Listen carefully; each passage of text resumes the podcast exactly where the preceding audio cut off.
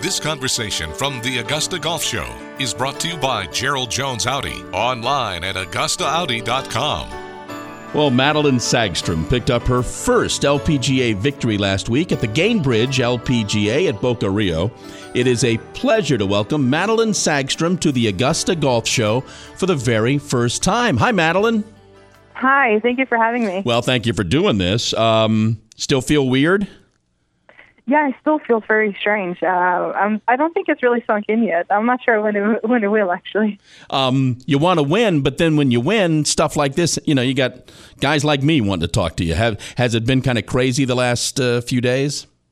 No, it has. It's uh, my phone's been going uh, nonstop, and it feels like I, I'm never catching up, but slowly but surely. But you'd win again to go through it all again, right? Definitely. It's a very good problem to have. Um, I read that you worked hard in the off season. Are you are you comfortable sharing what you worked on? Yeah, no, um, I didn't get into the last end of the season last year, so I finished my last tournament in uh, October, middle of October. So I was kind of on the bubble to get into a few events, and never really did. So I was like, okay, do I not practice or do I practice? So I uh, I just decided to keep working hard and. Um, if not, it was going to hopefully pay off in the beginning of this year. So um, I've just been spending a lot of time just doing the same thing over and over again, um, just making sure that I get more consistent, because that's what I feel like I've been lacking in my game, a little bit of consistency. Um, so I've been spending a lot of time, especially short game.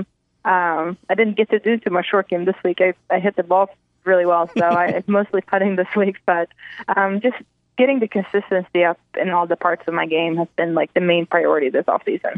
Um, tell me a little bit about the sixty-two. Um, I, what's it like when you're doing that? It's it's weird because I um, because I've had I've talked to my coach Hans about this a lot of the times. Like the excuses we have in our heads for not being able to do certain things, and one of mine has been like, I can't go low. I've never, I've never shot low in an L P G A tournament. What am I doing wrong? So um, I kind of got on the roll pretty early, hit some really good shots, set myself up for some easy birdies in the beginning, and then, and then from from nowhere, I just started making putts and putts and putts, and I was like, okay, this is really working out. I'm doing something very good here. Made the turn on seven under, and I was like, okay. Walking over to the tenth, he was like, okay, you have a choice to make right now. Either you're going to start playing defensively, or and you're going to still finish with a good round, but um, maybe not as low as you want it to be, or you take off, take this challenge and see how low you can go. Because um, it's it's it's kind of scary to put yourself out there, because, I mean, you're happy with seven under through nine. And, I mean, if I shot seven under in a tournament, I would be very pleased. So, and I was like, okay, let's see. If I happen to lose this, I'll be fine, but let's see if I can go lower.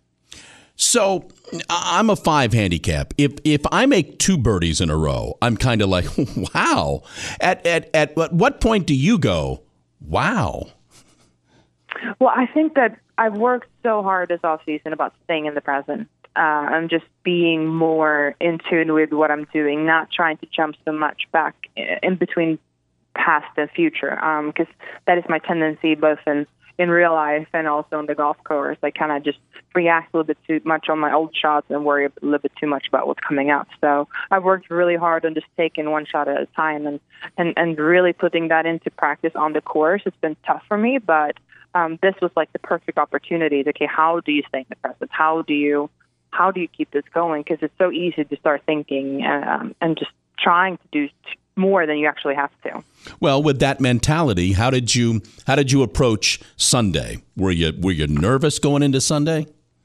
No, of course I was. I was I was a little bit nervous, but I was actually quite impressed by how calm I felt all week. I felt really in tune with myself and really just at peace with what I was doing. I knew I'd done the job. I was I mean I was worried coming into the week. I was like, well, how how is this gonna pay off? I don't know what if I've done the right job or if I've done if I've done enough. And um, I think that's kind of. I mean, as a golfer, we never know what's enough and how, how much we actually need to practice and what we need to do. But um, I was definitely a little bit, not a little bit nervous, um, but I knew, okay, you've obviously done great this whole week so far. So if I go into Sunday, just try to play my heart out and try to see what's going to happen. Um, I'd already proven two things to myself that week, that I could shoot low and that I could follow it up by a good score too. So I was, at that point, I was very happy with myself already, and, and just, I would I would just wanted to make myself proud when I was done. We're and ta- if that was going to be a W two, that was going to be a bonus, but I was already happy. We're talking with Madeline Sagstrom here on the Augusta Golf Show. You mentioned following up Friday. Um, how satisfying was that round on Saturday? No, it was, I mean, that was all I could ever ask for, because I know it's how easy it is to just to go follow up a really good round with an par round, one over, two over, two under. So I, I feel like for me, that's shooting a sixty-seven, a bogey-free sixty-seven was, I mean, just showing that I have the game, and that also that when I choose to be mentally strong, I can be really strong. Um, so for me, that was, I mean, that was everything. Being able to, to do that and under such high pressure with everybody coming out of nowhere, following T V cameras in your face and everything. It's just, it's just a different, it's a different game when, when it comes to that point. All right. Correct me if I'm wrong here, Madeline, but in, in, in watching, um, you make the putt on eighteen and Nasa misses hers. And for a, for a nanosecond, Madeline, it, it, it looked like you weren't really sure what that meant.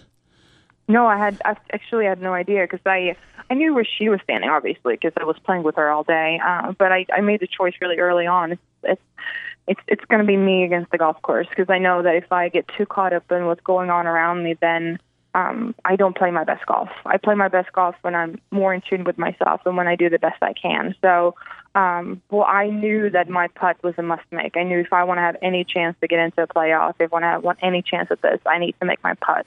So when I, after I made my putt, I was like, okay. I started rehearsing again, eighteen. I knew the tee shot was hard on eighteen already, so I was already rehearsing in my mind, how how am I going to handle this playoff? Because, I mean, Nasa is such a good player. So um, when she missed the putt, I didn't really know what happened or if anybody else was around us either. So uh, I was kind of mind-blown at the moment. So so I gather by what you're saying, you, you didn't look at scoreboards.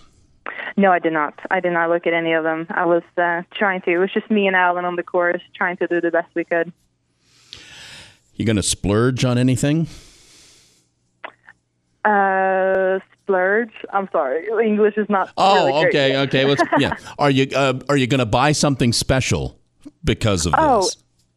Well, I started off with my car died on the way back, so um, I bought a car battery. That was my first in- investment after the win.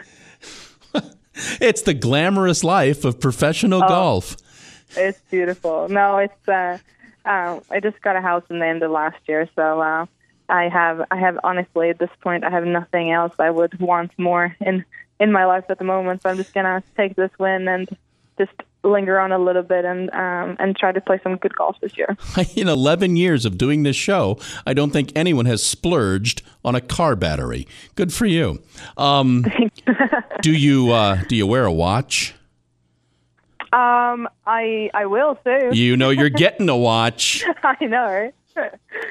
Um, you know, I've asked uh, players who come on the show, uh, it's, it's a question that I saw over the holidays, and I thought kind of a, a neat little question to ask. Um, you got one round left to play, Madeline. Where would you like to play that round? Ooh, one round left to play. I think I would, I think I would want to play my home course back at home in Sweden, in Coping Golf Course, where I grew up playing golf. Because I mean, that's where it all started. I always get emotional when I come home, and I um, and I see the. I mean, it's the simplicity of where where you start, and something. Um, if I would, if I would know that this is my last one, I would probably want to play at home.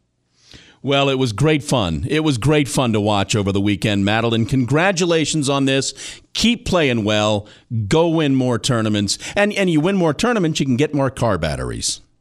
Definitely. I'll probably get a, a better car battery, too. This one is not going to last us very long, so we'll start it off there to make sure it was the battery. Madeline, thanks for doing this. I appreciate it.